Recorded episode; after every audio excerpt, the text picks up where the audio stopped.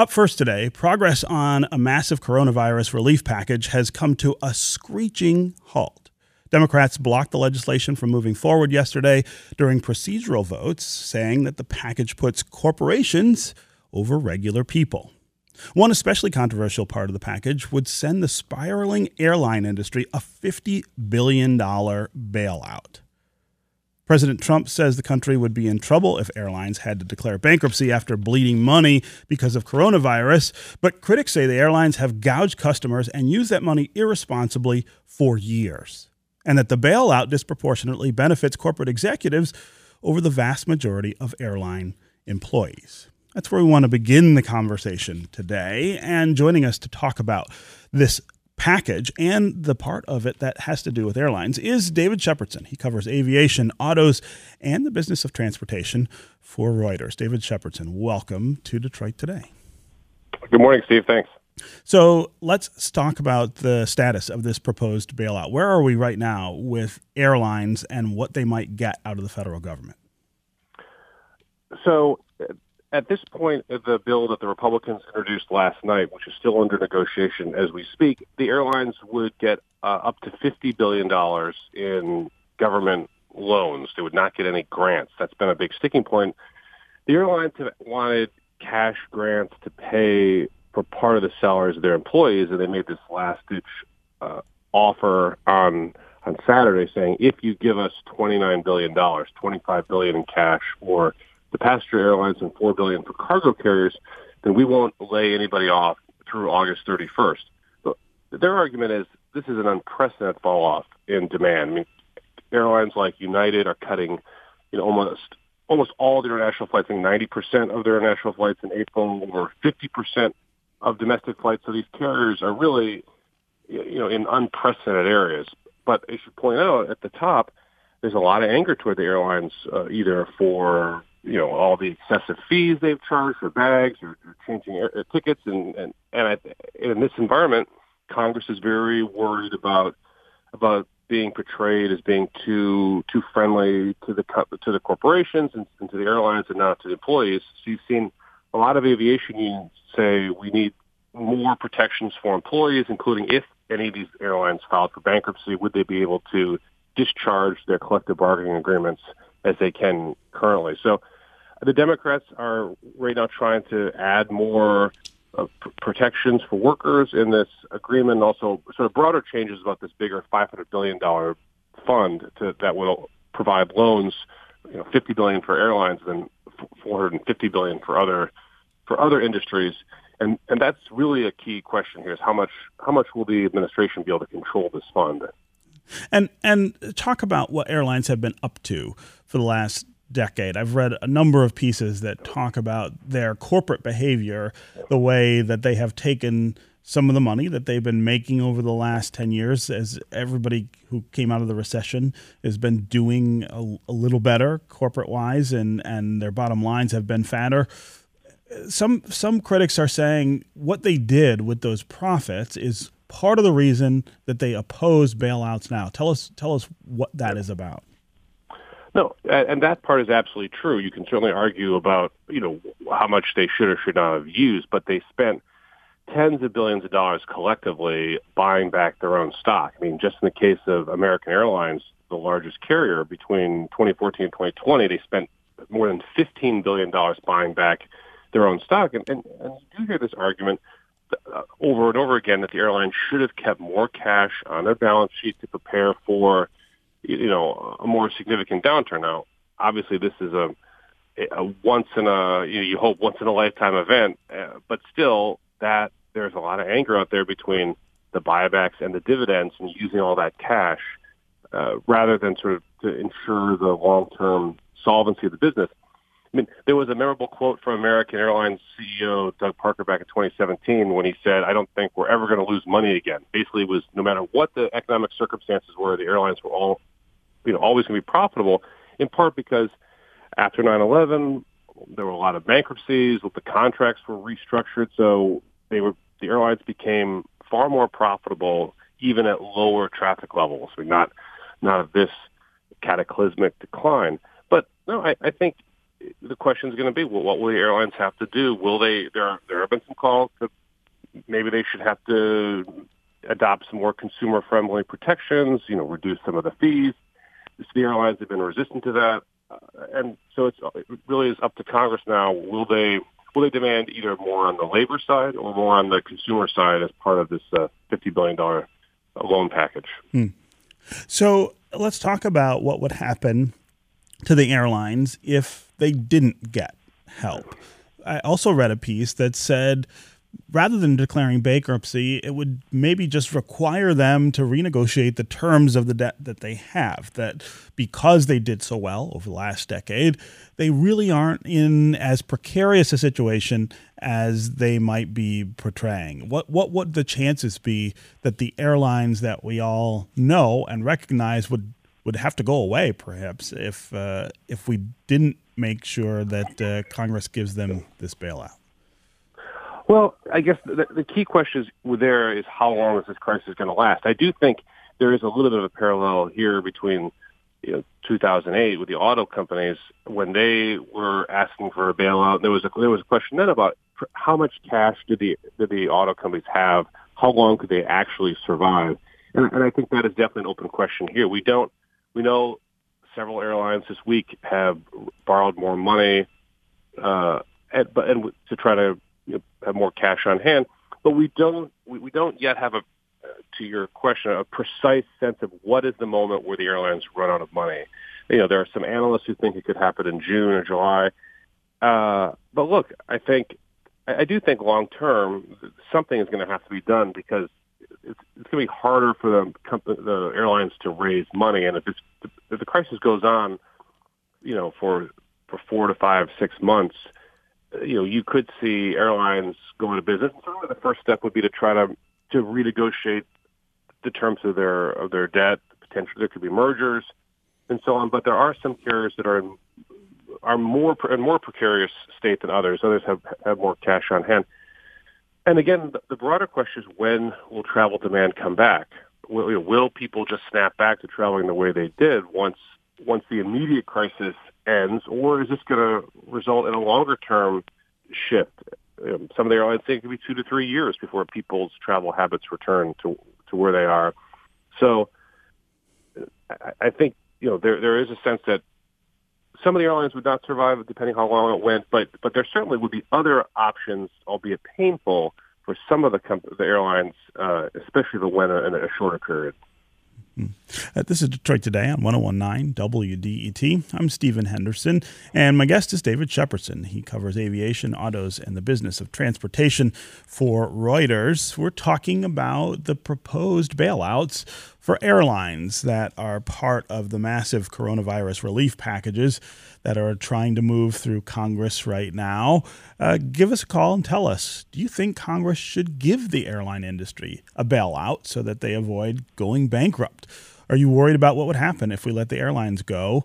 Or do you think they should face these kinds of consequences for bad financial decisions over the last few years? Or do you think that they're just part of the carnage that we are seeing across the economy for all kinds of businesses and all kinds of types of industries, and that they ought to fare for themselves just the way everybody else is. In a little bit, we are going to talk a little more about another part of this package the income package, the idea of distributing some money to Americans to help them get through this pandemic and all of the economic slowdown that it's causing. We're going to want to hear from you during that segment as well. What do you think about this idea of the bailouts in general and specifically uh, bailouts to individuals, which brings us into the discussion of this idea of universal basic income, which was floated during the Democratic presidential primaries this year and is something that a lot of people are talking about.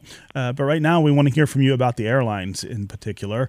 What do you think should happen with uh, American and United and, uh, of course, Delta, which is uh, our major airline here in in Detroit, uh, they're all in a little trouble because of the market decrease in travel uh, should they get bailouts from the federal government. As always, the number on the phones is 313 577 1019. That's 313 577 1019. You can also go to the WDET Facebook page and put comments there, or go to Twitter and hashtag Detroit Today, and we'll work you into the conversation.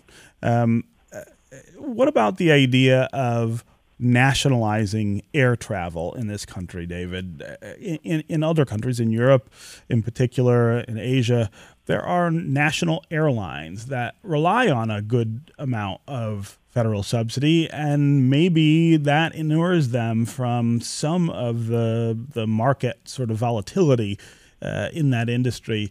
Is that something that anyone is is talking or thinking about? You know, at this point, I don't think so. Only because the airlines are really focused on you know trying to get this this package through through Congress. I mean, these are companies, as you pointed out, are have been very profitable and, and make a lot of money, and they've been able to pay out a lot of money in in dividends and buybacks.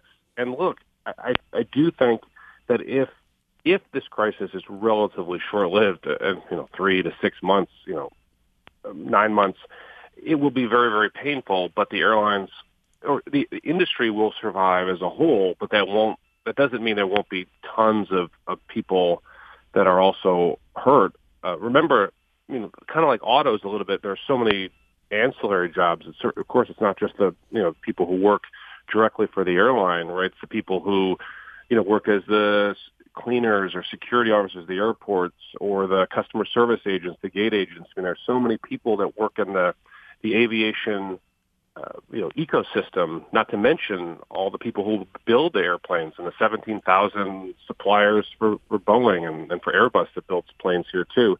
So th- there's a you know like autos because it has such a big chunk of the economy. There's such a big incentive for the government to ensure that the sector doesn't fall apart and the fact that people need to get around, able to go to where they are. But but I do think the industry that emerges from this could be could be much smaller. It could be different. Could be have fewer flights because it's been so profitable. These air, the airlines have added, you know, have spent billions of dollars on, you know, redoing facilities and adding new you know, lounges for you know frequent flyers. Uh, so I think that sort of those high flying days, you know, spending days and adding more routes, you know, are, are going to be gone for a while, and the airlines are going to have to focus on, you know the the profitable routes. And, and the other question is, will all the low cost carriers survive? Right, some of those carriers are a lot closer to the edge potentially, and we certainly could see some mergers, or or, or maybe not all the the littler carriers be able to survive this because they just don't have as much liquidity as the bigger guys do. Hmm.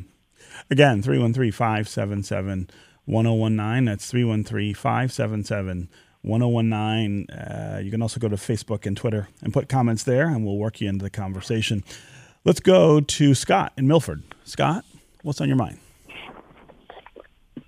Hey, good morning, Stephen. Thanks hey. for taking my call. Sure. Um, I think for me, and, and I'm I'm a pretty conservative person, but um, I think a lot of people don't remember that right before 9/11 happened, there was tons of talk about a passenger bill of rights um, for airlines. If you remember, there were mm-hmm. a whole bunch of different incidents where um, people were being left on tarmacs for many, many hours at a time, and that's happened since too. But um, I think, in my opinion, is before they should get any money or attached to that money should be some sort of passenger bill of rights for us.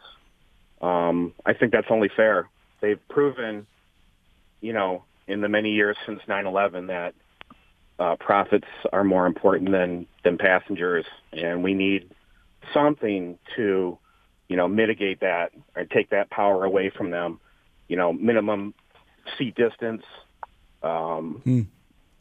uh, you know, baggage fees, so on and so forth. Sure, so uh, that's, Scott. That's what I think. Scott, I really appreciate you bringing that up because that's something I kind of forgot that w- was something that was discussed a lot after after 9/11 and is is something that I hear a lot of people express frustration about not necessarily the passenger bill of rights but some of the issues that you bring up that would maybe be part of that uh, this issue of of baggage fees and and the other inconveniences that we have with with air travel. David Shepardson is there any discussion in Congress about extracting more for consumers out of the airlines if they were to get this help from the federal government? Uh, there absolutely is. There have been a number of, of senators uh, who have called for protections. Uh, and you know what's interesting is I, I think back to so in September of 2018, so basically a year and a half ago, there was a, a debate to reauthorize the Federal Aviation Administration every four or five years. Various federal agencies get reauthorized, and that's a time when Congress debates reforms. And one of these reforms that have been added by the Senate was to require airlines to only charge reasonable and proportional baggage and change fees, meaning the airline would have to explain how how that hundred dollar or fifty dollar whatever fee was, did it have an actual relationship to the cost the airline was incurring, not you know not just a, a way for the airline to make to make money. Well, well, the CEOs all of the airlines furiously lobbied against it. You know, they you know called members and they really really pushed. At the end of the day, that was dropped from the bill, as well as uh, you know sort of tougher provisions to require minimum you know minimum leg room and width of seats. So they they did Congress did require the FAA to do a study to basically, and which is still ongoing, to determine whether seats should, you know, what should the minimum be. But Congress didn't set it itself, and, and this all came. Remember, it seems like a million years ago now, but remember, remember a few years ago when the doctor was dragged off a plane uh, at, at O'Hare after they refused to give the seat to make room for a crew member, and it's basically just sparked this whole conversation about airlines and were they properly treating passengers. And but ultimately, Congress did not require very much. In part because the airlines are, are very powerful. They have a lot of allies in Congress. They they employ a lot of people in every district, and so you know there are there is a lot of anger toward airlines. And we're in an election year, and I do think if if Congress gives the airlines a lot of money, it could be a political issue. People if if the if their opponents say, you know, did your did your tickets prices go down? Did they give they cut you a break when you had to change your uh, your t- your ticket. Uh, but I think it depends. There's not a lot of time left. That's the one issue here, is right? They want to get this bill done soon, and with a short with a short time frame, it's hard to it's hard to negotiate something as as politically challenging as as consumer protections. I think on mm. this bill. Mm. Uh, Scott, I really appreciate the call and the comments and, and the perspective there. Uh, that was uh, very um, that was a very important dimension to inject into the conversation. Okay, we're going to take a quick break. And when we come back, we're going to talk about another aspect of the proposed stimulus package the plan to send out checks to every American. Derek Thompson from The Atlantic will join me next. David Shepardson, as always, great to have you here with us. And we hope you are taking care of you and yours during this pandemic. We'll be right back with more Detroit Today.